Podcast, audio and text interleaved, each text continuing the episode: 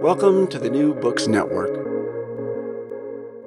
Hello, everybody, and welcome back to New Books in German Studies, part of the New Books Network. I'm Craig Servillo, the host of the channel. Today, we'll be talking to Doctor Despina Stratigakos about her excellent new book, Hitler's Northern Utopia, Building the New Order in Occupied Norway. Hi, Despina. Hello, and welcome to the show. Um, hello, and thank you for inviting me to the New Books Network. It's a pleasure to have you. Um, we always like to begin these interviews by having the authors tell us a little bit about themselves. So um, why don't we go ahead and do that now?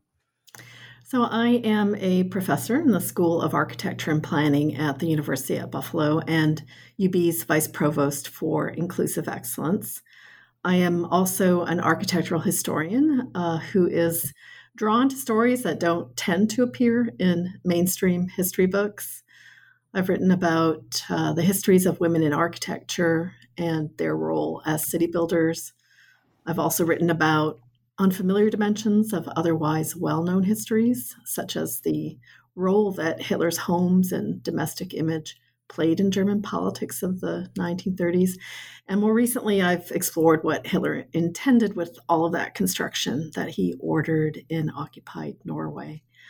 I had an amazing dissertation advisor, Barbara Miller Lane at Bryn Mawr College, uh, who taught me um, not to overlook the obvious.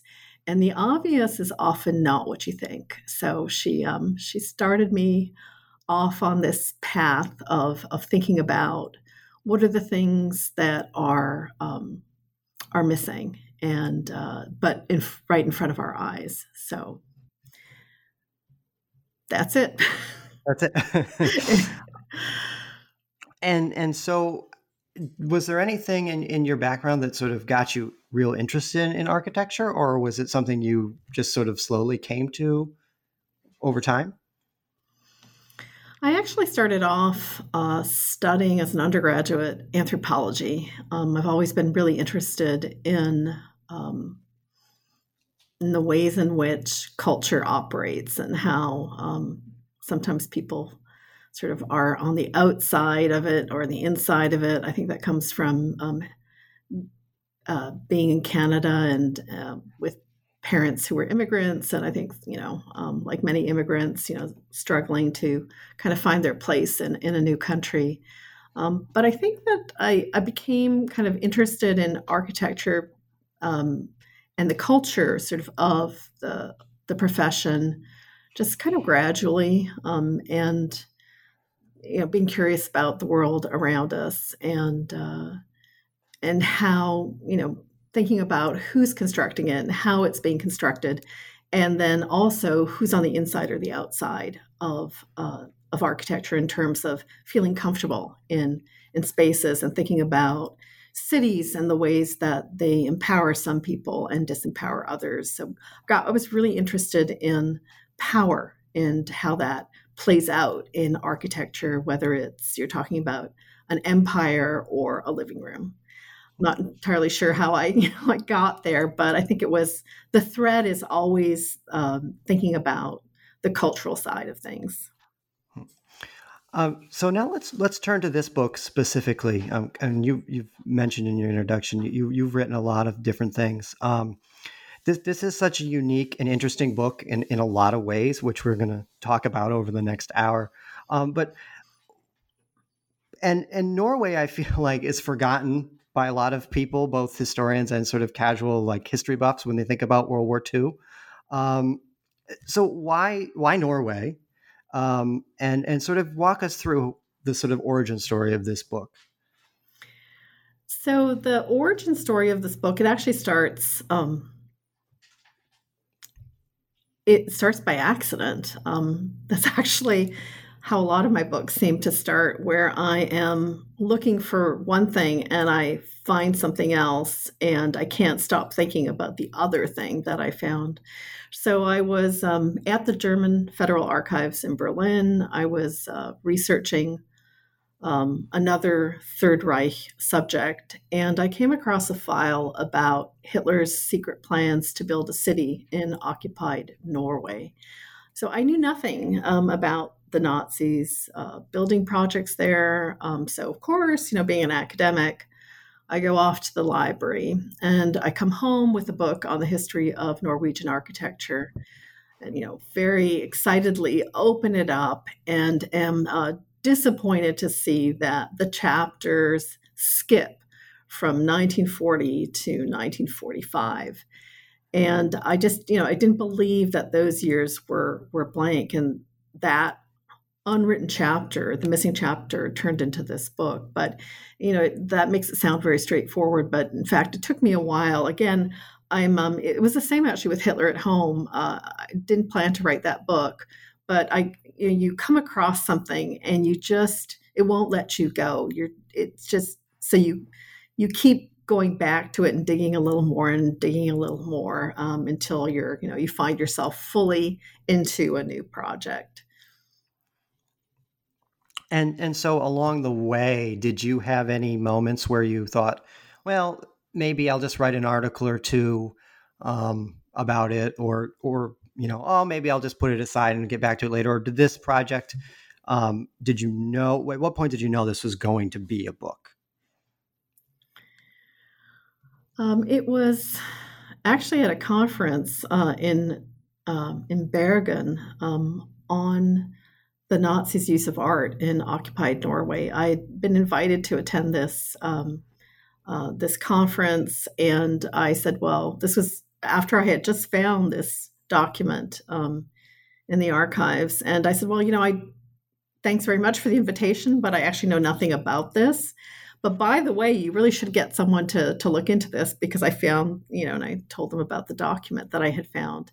And uh, they really encouraged me like to come. They're like, well, no one else is going to do it. You know, why don't you come to the conference? And so I ended up, you know, preparing this this conference paper and um, delivering it there uh, among uh, a group of amazing sort of Norwegian historians. And the conversations that that um, developed uh, um, around this just really encouraged me to to go on and and to tackle this as as a book project. So it's, you know, it's conferences are so important and I really miss them. I have to say in COVID uh, be, exactly for that, because it's it's a they're a place where you can test out your ideas and see whether, in fact, you do want to, so, you know, this is right for an article or this is right for a book or for something else. And so um, I'll always be grateful to that that group for for setting me on the, on this path. Now, let's let's sort of take your book now. Um, it's broken down into five chapters, um, all of which are very readable. And for many of our listeners, they will love the, to know there are lots of great pictures in this book. Um, really, really excellent um, use of, of graphics. Um, so let's start with the real basics that you cover in, in, in the first chapter. How did Nazi Germany view Norway? Um, how did they view Norwegians sort of culturally and racially? Um, and, and sort of why did Hitler have such a fascination with Norway? Um, you tell that the very interesting story of Hitler on the boat sort of touring up there in Norway. Um, but then I'll, we'll start with that and then I'll ask a couple of follow-ups. Yeah, one of the um, one of the interesting things about in, in the research is that I discovered that Hitler had been to Norway um, on a cruise in nineteen thirty-four. And that was something that I didn't, again, I didn't know about.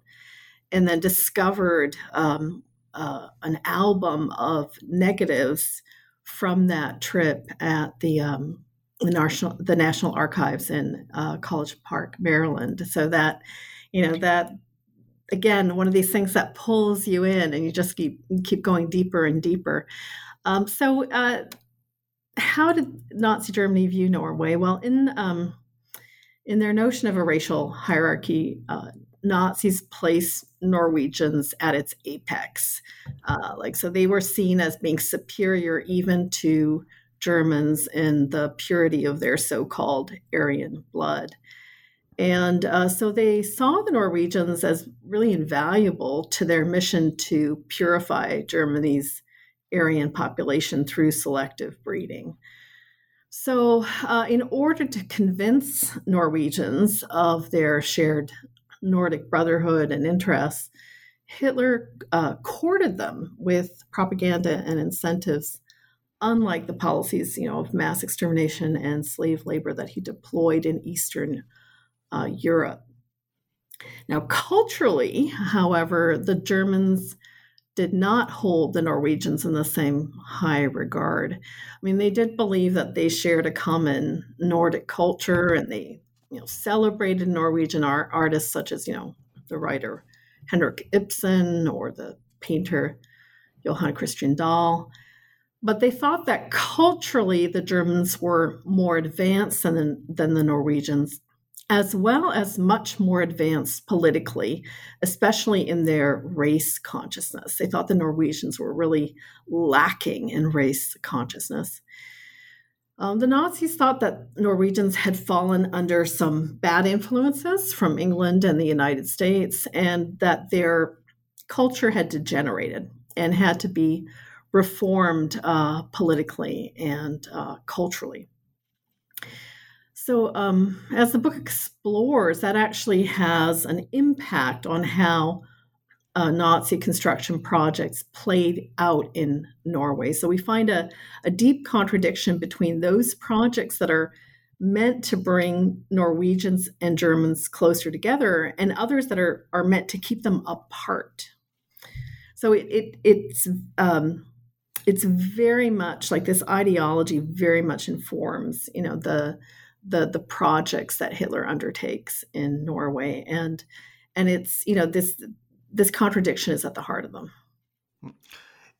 One of the things I noticed in that chapter was that there, there seems to be a sort of urban-rural divide um, mm-hmm. sort of embedded in German thinking about Norway. They they seem to have really disliked the cities, the urban architecture, mm-hmm. which I think, you, I mean, as you point out in, in the book, that comes from these bad influences, right? Um, and so can you, can you talk to us a little bit about this sort of urban-rural divide in sort of German thinking? Um, and I guess, does it fit into how the Germans sort of viewed themselves with this whole, like, all these Heimat culture and all that and all that? Mm. So there, um, there is uh, this profound contrast in, in how urban and rural Norway are portrayed in uh, Nazi propaganda.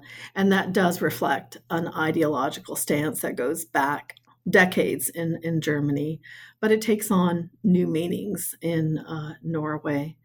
So Oslo um, was the capital of Nazi-occupied Norway, and uh, Nazi writers just lambast it as, you know, culturally degenerate. In, in their eyes, um, that degener- degeneracy exists in the architecture. Um, you know, the Nazis hate functionalist architecture, which dominates at that point the Oslo cityscape.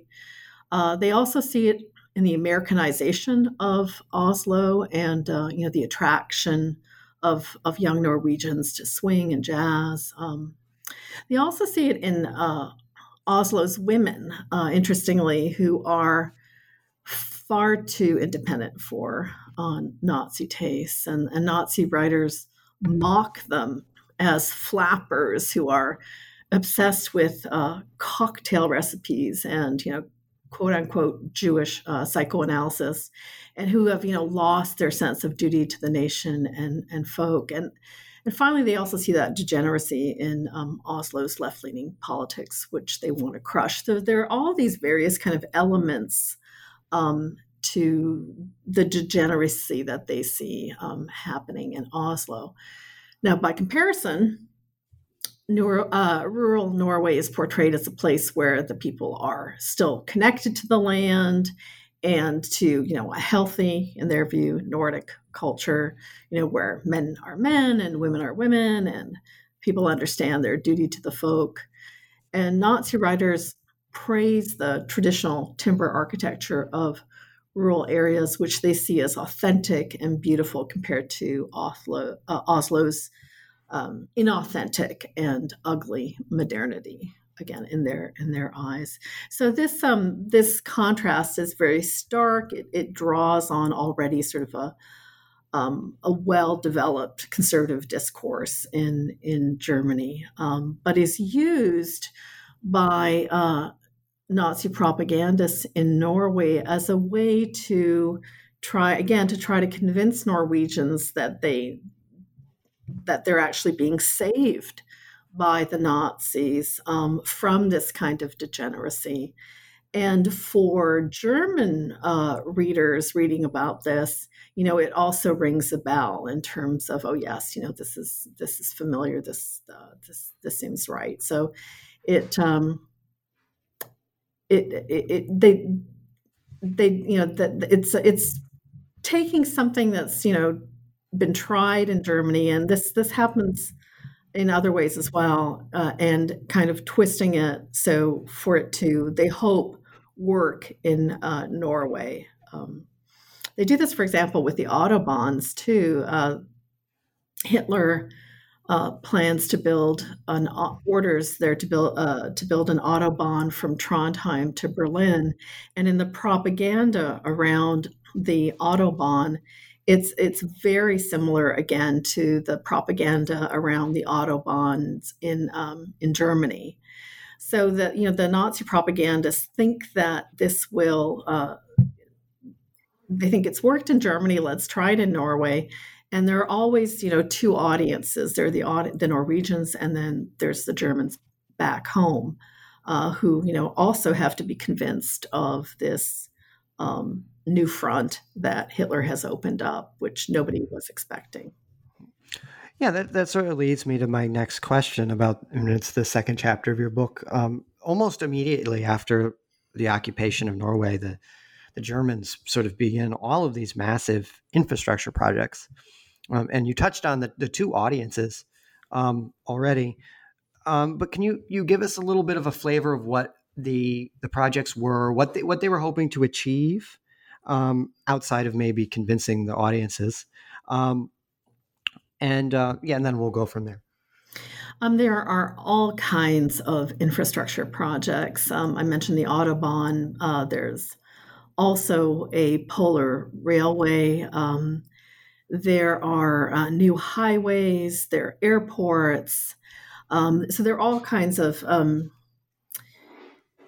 uh, all kinds of sort of traditional ideas of infrastructure that you know uh, we understand, um, and they they focus on that partly because they uh, want to bring Norwegian resources down to Germany, uh, but they also think that Norway is a bit behind the times, and um, they want to bring it up to what they call the tempo of Nazi Germany. So they you know they they um, they want to improve its infrastructure, and that was something that they'd been Um, actually looking at before they even invaded.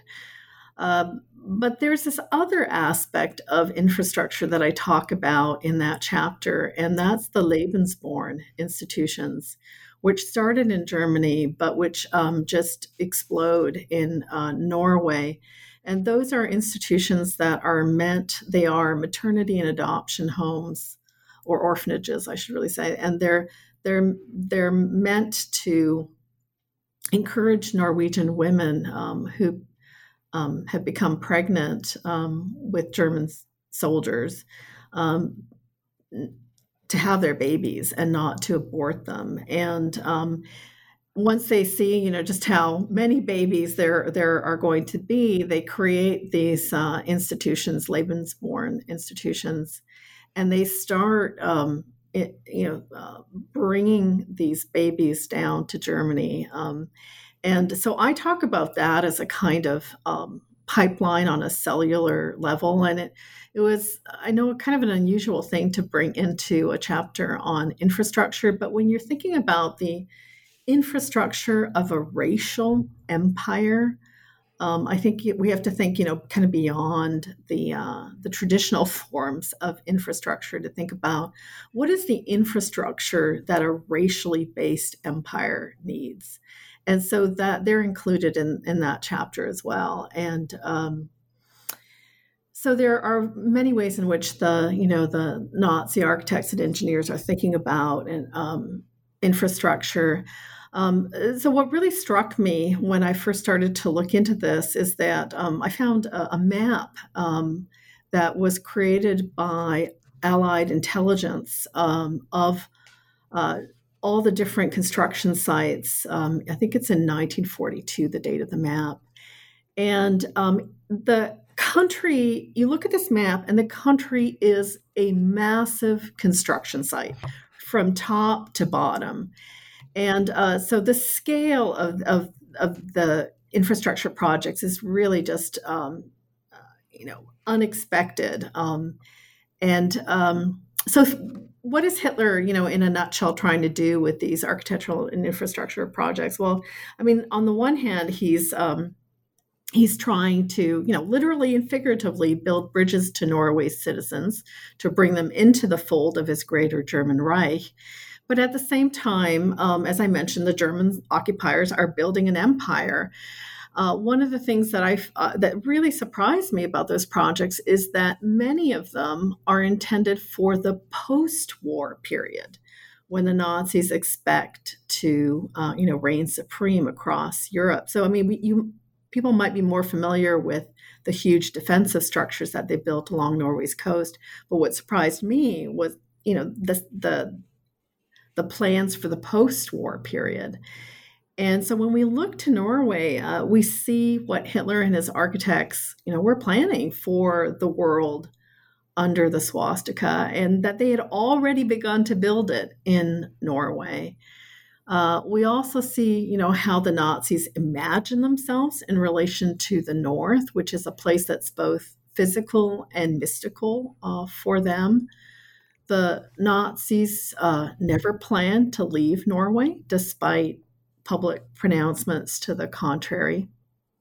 And instead, they really saw the invasion of Norway as a homecoming.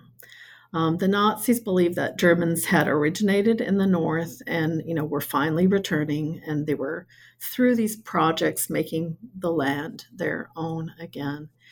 So that building um, is is central to this strategy of reappropriation, and that, you know, makes sense if you think that, you know, Hitler, as a as a young man, had dreamed of becoming an architect, and so it's not too surprising that later on it influences his methods of empire building. So yeah, for for all those reasons, then we just, you know, they're they're the Nazis are are putting enormous. Uh, an enormous investment in, in terms of infrastructure and architecture into, into remaking Norway. Um, would you, just a, a little follow-up, uh, would you make the argument that Norway was sort of a template for them, that they were going to replicate, you know, see how it went in Norway with these projects and then sort of duplicate it elsewhere, Archi- both architecturally, mostly, I guess my question, mostly architecturally, they're going to sort of use this stamp in other places? Do you think that that was something that they thought about? I think it's a template for those countries that they deem are worthy of partnership in the greater, you know, in, in the greater German Reich, um, you know, that are this that are part of this Nordic, imagined Nordic brotherhood. It's clearly not the case for Eastern Europe, which is just, you know, the approach there is just to wipe out peoples and cities, um, you know, just tabula rasa. And uh, in Norway, because um, they actually want to befriend the Norwegians, if you can believe this, um, they they take a different approach. Um, and uh, so I, I do think it's a template, but for a specific, you know, um, subset. Uh, sure. Of, yeah. Specific set of circumstances yeah. have to be met. Okay.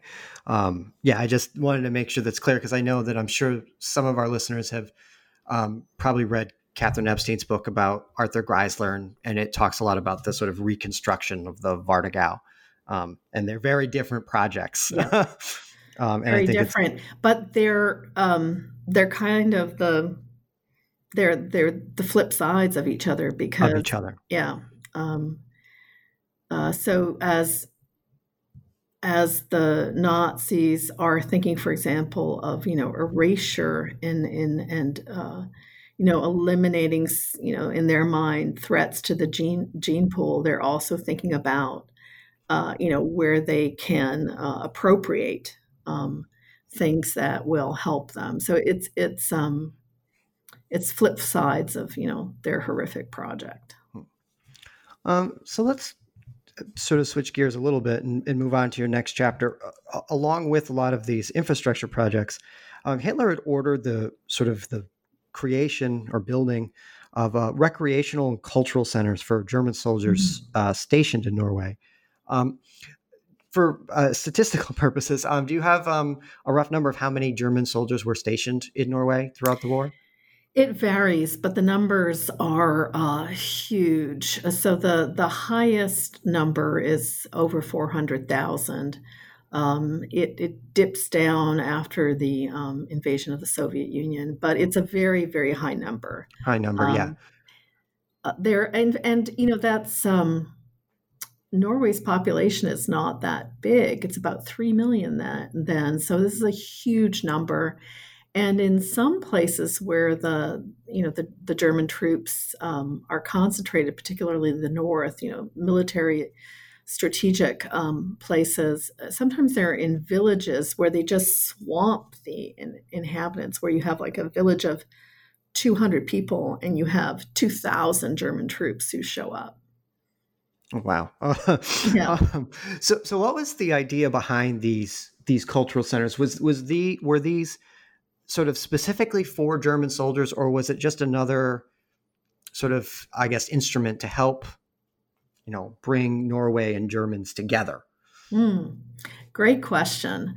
So uh, Hitler uh, commissions a hundred of these uh, centers. They're called Soldatenheime, um, and um, a quarter of them were actually uh, built. So these are, as you mentioned, cultural cultural and recreational centers um, for uh, troops to spend their off-duty hours. And they're generously designed um, and furnished. They have theaters, you know, that show German films, uh, restaurant restaurant pubs that serve uh, German food and beer, and, you know, walls decorated with uh, German art, you know, libraries with German uh, books, and so on and so on. Um, So these, they're really these self-contained uh, German worlds, and they are specifically for uh, German Germans, um, and specifically for, you know, the, the soldiers, and to try to reinforce their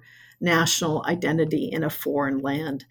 Norwegians are actually forbidden to enter them. So they're not a place where the Germans and Norwegians are going to come uh, together. So uh, these one hundred planned Soldatenheime were, you know, to be located throughout Norway, but they were particularly needed, uh, Hitler thought, in the north of the country. And, uh, you know, this is a region that is Um, in winter, cold and dark, and um, that affected soldier morale. Um, and uh, they're often, as I mentioned, these sometimes they were stationed in places that were tiny, um, tiny villages, and there's not a lot to do. So Hitler um, worried that German soldiers, you know, isolated in these northern uh, reaches, might lose themselves, might lose their sense of self. So the Soldatenheime were meant to be kind of pieces of the homeland. That's how they're talked about, islands of the homeland that are tethering the soldiers and keeping them German. Um, and again, I found this so interesting because it starts to give us uh, insight into how are you going to manage the greater German Reich? You know, how are you going to, as, you know, the, it expands, the territory expands, how are you going to tether it? Um, and keep it focused on, you know, the homeland and on on Berlin. So we start to see the ways in which uh, German identity is being reinforced and protected. I I, I don't want to um, go too far afield from your book. I, I and I will readily admit it, this is something I knew nothing about. Um, these recreational centers. Do you know if this these were built in other occupied countries? They or, were, they were, and they actually go back as a model. They go back to World War One, and um, they were especially important from the Germans' perspective on the Eastern Front in World War One for very similar reasons, keeping, you know, German boys German. Um, but what um, is unusual in Norway is that because the Norwegian population is so small, and many of the, as I mentioned, the towns that the soldiers are in are so small. Um, they're just there in in these other countries like France, there would be um, you know, theaters or bars or restaurants that you could take over and turn into Soldatenheim, and that's what happens. But in Norway, you just don't have the building stock to do that. You don't have, you know, buildings that you can, um, you know, that can hold twelve hundred or thirteen hundred soldiers, which some of these can. So they have to create a new uh, building type in Norway, and they have to um, build these, even in these really remote locations. So Hitler gets very excited by this. Um, you know, he's he's he always gets very excited about architectural projects. And uh, so they develop building types um, that you can, they're, pre, they're prefabricated um, and they are shipped, you know, depending, different sizes of Soldatenheime are shipped to these locations, and all the contents are shipped with them too. So um, it's a, you know, it's um, it's an, an architectural, architectural experiment that we don't see in Uh, other locations. And again, you know, a sign of the kinds of, you know, new architecture that's going to be required for the empire. I think throughout even just the beginning parts of our discussion, I, I hope the listeners are, are realizing that these are a lot of resources being put into Norway. Mm-hmm. Um, you know, the, the, the, the shipping of these centers, you know, the prefab centers and the, the massive architecture projects. Uh, um, I'm hoping that people listening are getting a real sense of of, of Norway was a really important place uh, to the Nazis. And I, I know for a lot of people who maybe, you know, are just interested in World War Two, Norway is sort of an afterthought um, for a lot of people who are interested in the war and sort of things. Um, but I mean, you, you're, you're really painting a picture of, of Norway in, in a very different way Uh, that I don't think a lot of people are familiar with. Um, so let's uh, turn now to my next question. It's about Albert Speer, mm-hmm. um, Hitler's favorite architect. Um, he was sent to Norway, um, apparently to rebuild twenty-three towns um, that were destroyed during the initial invasion. Um, I want to ask about the towns um, and why, I mean, obviously, these towns were destroyed, so that's why they have to be rebuilt. Um, but um, what the plan was for these towns, and then to discuss the level of collaboration maybe between Speer and the Norwegian architects themselves. Um, we'll start there, and I'll, we'll go from there. Okay, um, so Albert Speer doesn't actually get to go to Norway. He's he's very disappointed by that um, because Hitler gets nervous um, about the resistance there. And he um, he tells him that, you know, he, he's just too valuable to risk. At least that's what Albert Speer goes around and tells everybody that in his, his very modest way. Um, but he he's planning on it. And so the the Norwegians um, actually start the process of reconstruction in the summer of nineteen forty. So they they begin um, the the process, but the Germans uh, soon take it over in order to shape the towns according to Nazi town planning principles. So it was um, Josef Terboven, the Reichskommissar for occupied Norway, who reached out to Speer to ask him to oversee the rebuilding of these uh, towns. Speer was um, enormously busy, so he assigned his second-in-command, um, Hans Stephan, an architect who managed uh, Speer's Berlin office, to be the liaison with the Norwegian architects um, that they selected, um, although Speer did meet with them uh, directly in, in Berlin as well. So the collaboration was actually quite intense, uh, especially in the early years.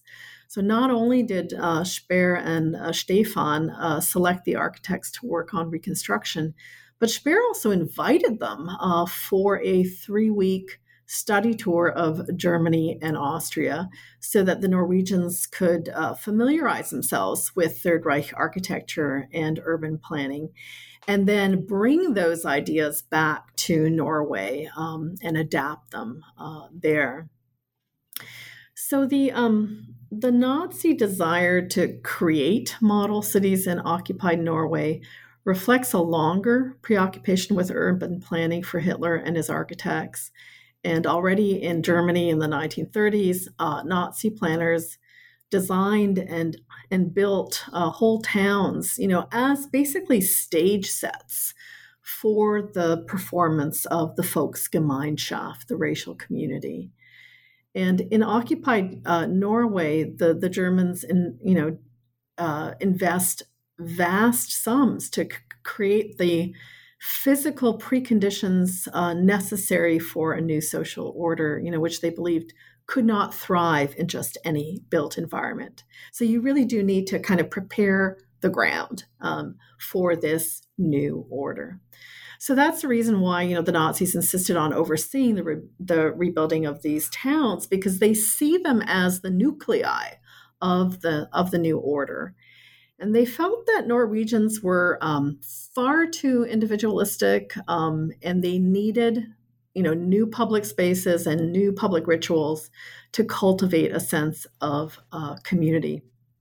And so in the schemes for the reconstructed town plans, we see them introducing uh, marching squares and parade routes, as well as new architectural types, such as, you know, Nazi party buildings, um, which is also meant to kind of reorient life towards the party.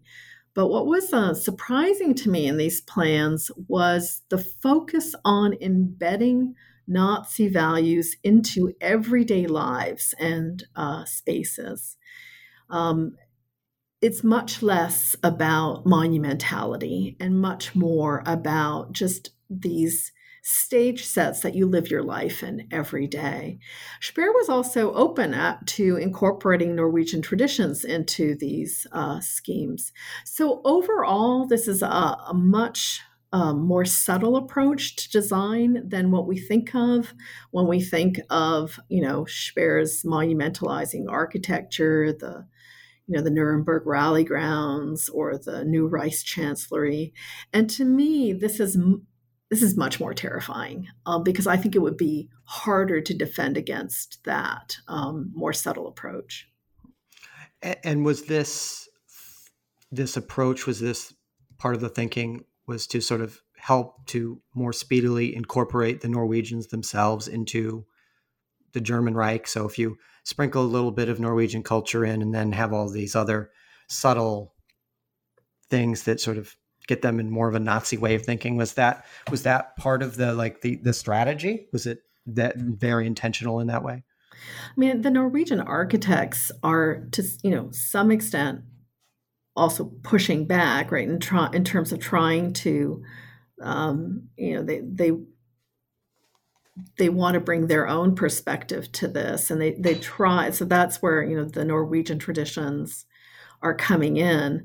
And um, that's what's interesting is that there's a you know there's there's give and take, um, and and Speer is willing to you know to, to do some giving, but there are also limits um, to that. But these um, these towns are really meant to change behavior, and they're they're meant to change um, really people's mindsets. And you know the in in the um, Hans Stefan's uh, letters to Speer are really interesting because he talks about what I think was a common perception among uh, Germans about Norwegians. You know, they're they're really independent. They're stubborn. You know, they're they're they're not. Uh, you know, uh, they don't have the kind of the mentality that they want in terms of reorienting them towards this life of you know this communal life centered around the party. And uh, so they think that they'll be able to change people's mindsets through these, uh, through changing the way that they live. And uh, so in terms of like, for example, one of the things that um, Speer insists that they change is that traditionally this, the church was, you know, the focus of, of the town.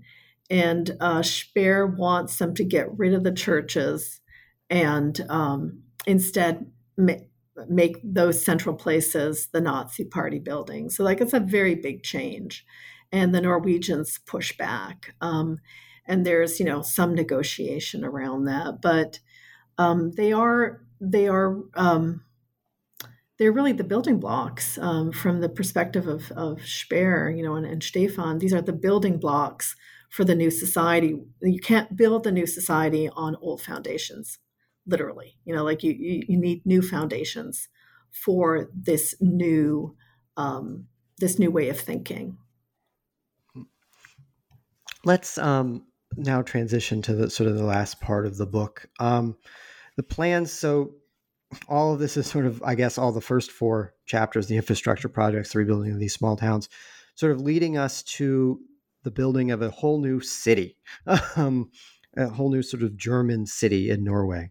Um, of course, it's accompanied with a naval base, um, which I think we should talk about them maybe separate, these things separately. So it's the idea of the city first, um, and what the city was supposed to accomplish, where it was, and then I'll ask you about the naval base that's also there.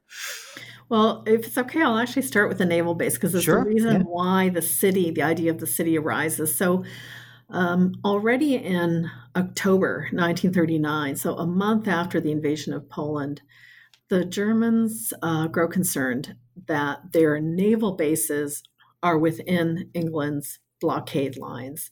And they don't want to repeat what happened in World War One when the Allied blockade cut off the maritime supply of goods to Germany with really devastating consequences.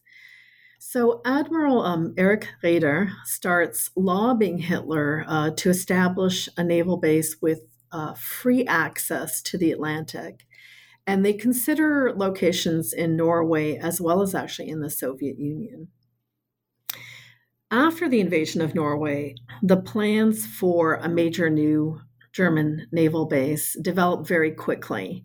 Now, alongside that, Hitler comes up with the idea for a brand new German city to be built nearby. Um, and this city would service the base, but also act as a cultural beacon in uh, the north. So, um, Speer desperately wants to design the city. It would be the first one that he would cr- have created from scratch.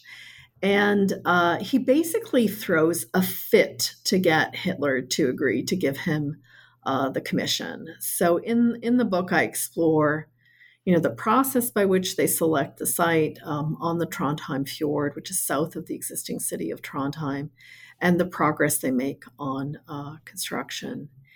And um, I should add that these plans are top secret uh, because they don't want the Norwegians to find out and realize that the Germans are never leaving. Um, and one of the thing, things I find so interesting about the new planned city, which was uh, to be called New Trondheim, is uh, the immense contradiction it represents. So it gets back again to this, uh, what we were talking about earlier about these contradictions.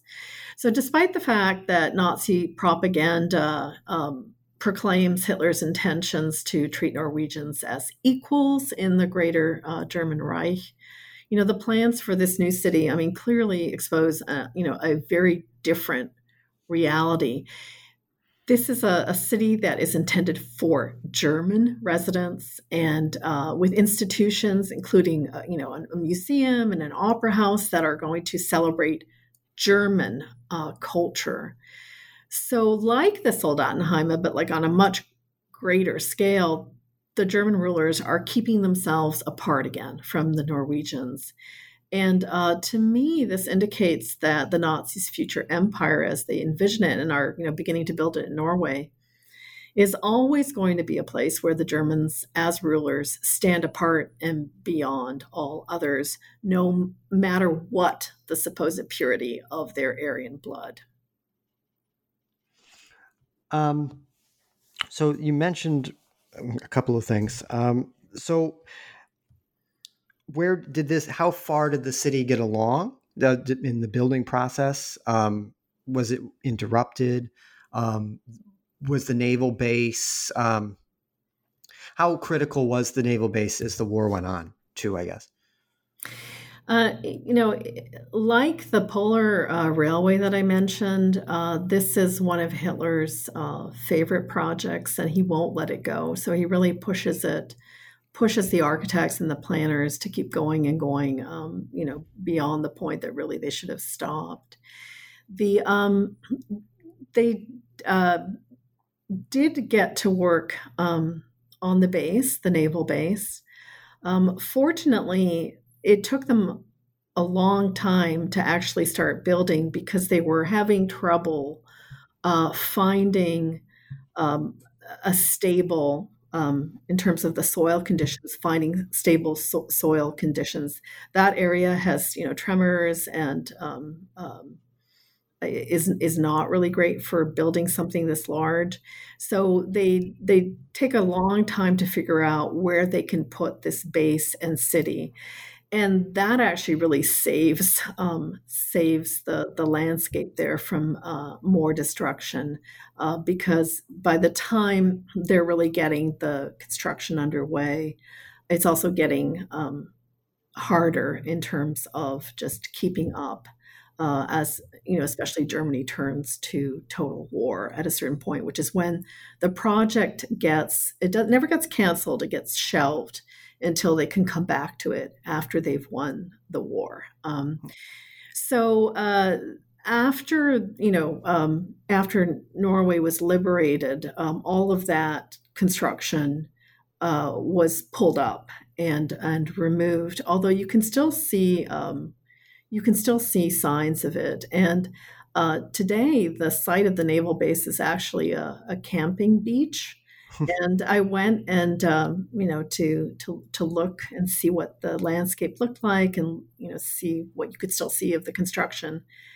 And um, at one point I looked down at my feet and I realized that it is um, all of this crumbled building material, bricks and concrete that, you know, after, you know, nearly eighty years have eroded. And if you don't look closely, um, you know, you could... you could just think that they're rocks or things like that, but it's actually made up of of that naval base, a lot of that beach, um, now looking, of course, you know, like eroded into the landscape.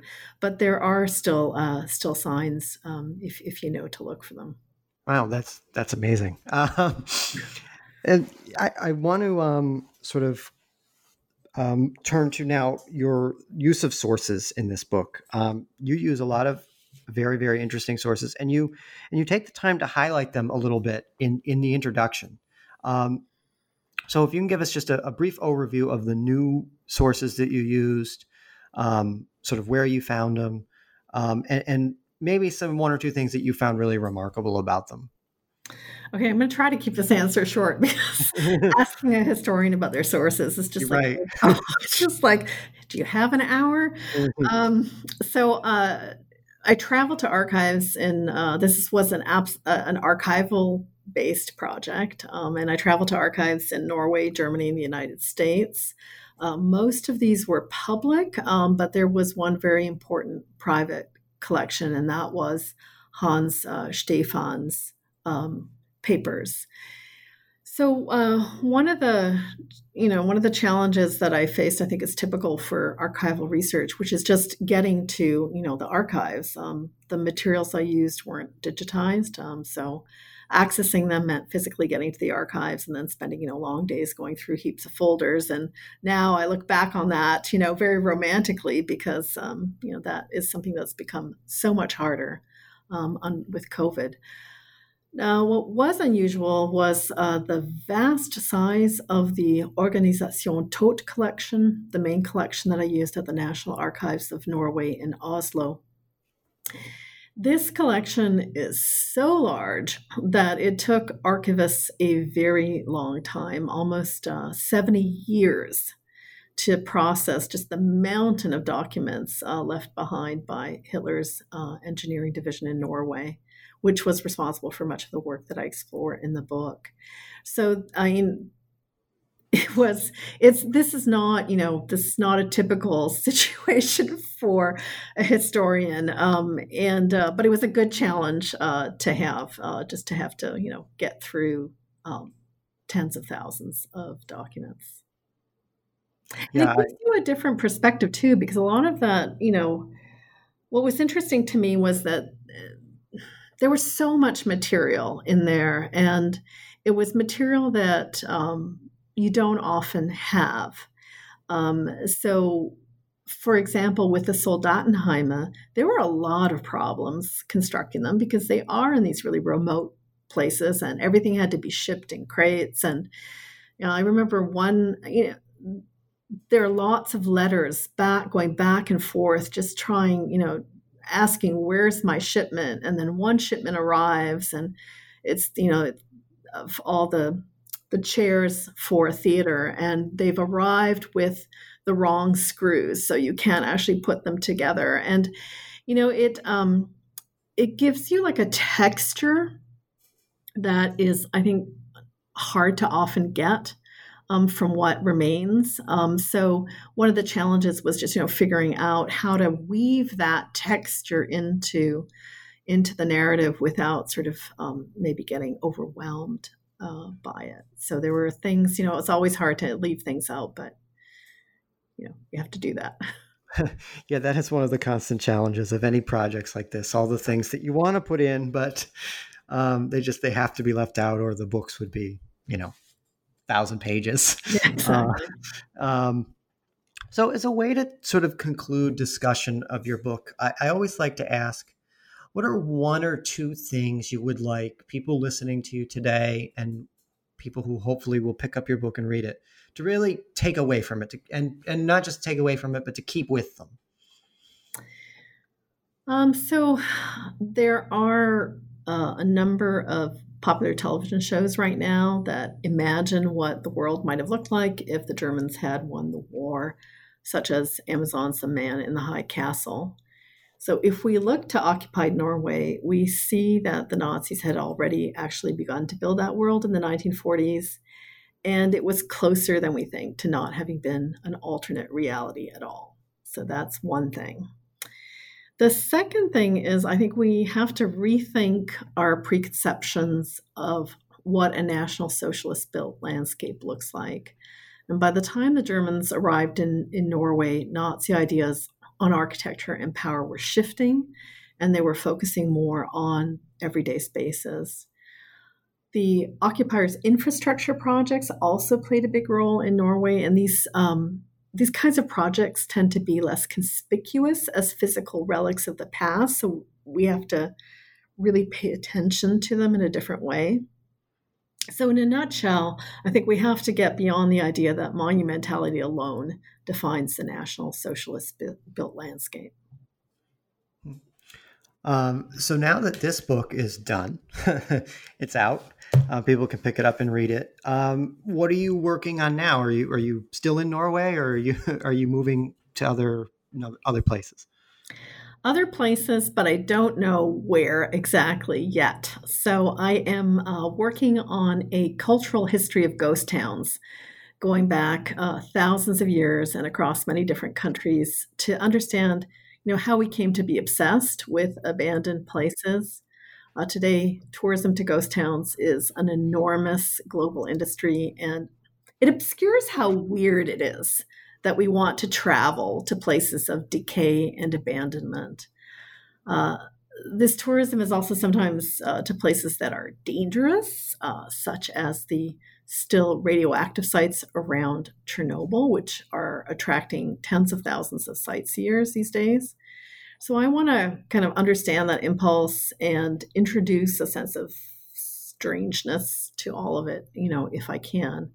Um, and there are so many ghost towns that I'm going to have a hard time sort of picking which ones to focus on, but I'm uh, really looking forward to it. Yeah, that sounds that sounds like a really fun and interesting project. And hopefully when it's done, uh, no pressure, um, when it's a book, um, I can have you back and we can we can talk about it, because um, I, I think that would be a lot of fun. Uh, I think people would really enjoy listening to you talk about it as well. All right. I um, look forward to it. Yep. Um, I want to thank... Um, Despina, for being on the show again. Um, I really appreciate it. I really like this book. Um, I really would encourage our listeners um, to go get it, um, get a, a ebook copy for right now, maybe, or order it from Amazon. Um, The title of the book is Hitler's Northern Utopia, Building the New Order in Occupied Norway. Um, I also want to thank everybody for listening today, and we will see you all next time.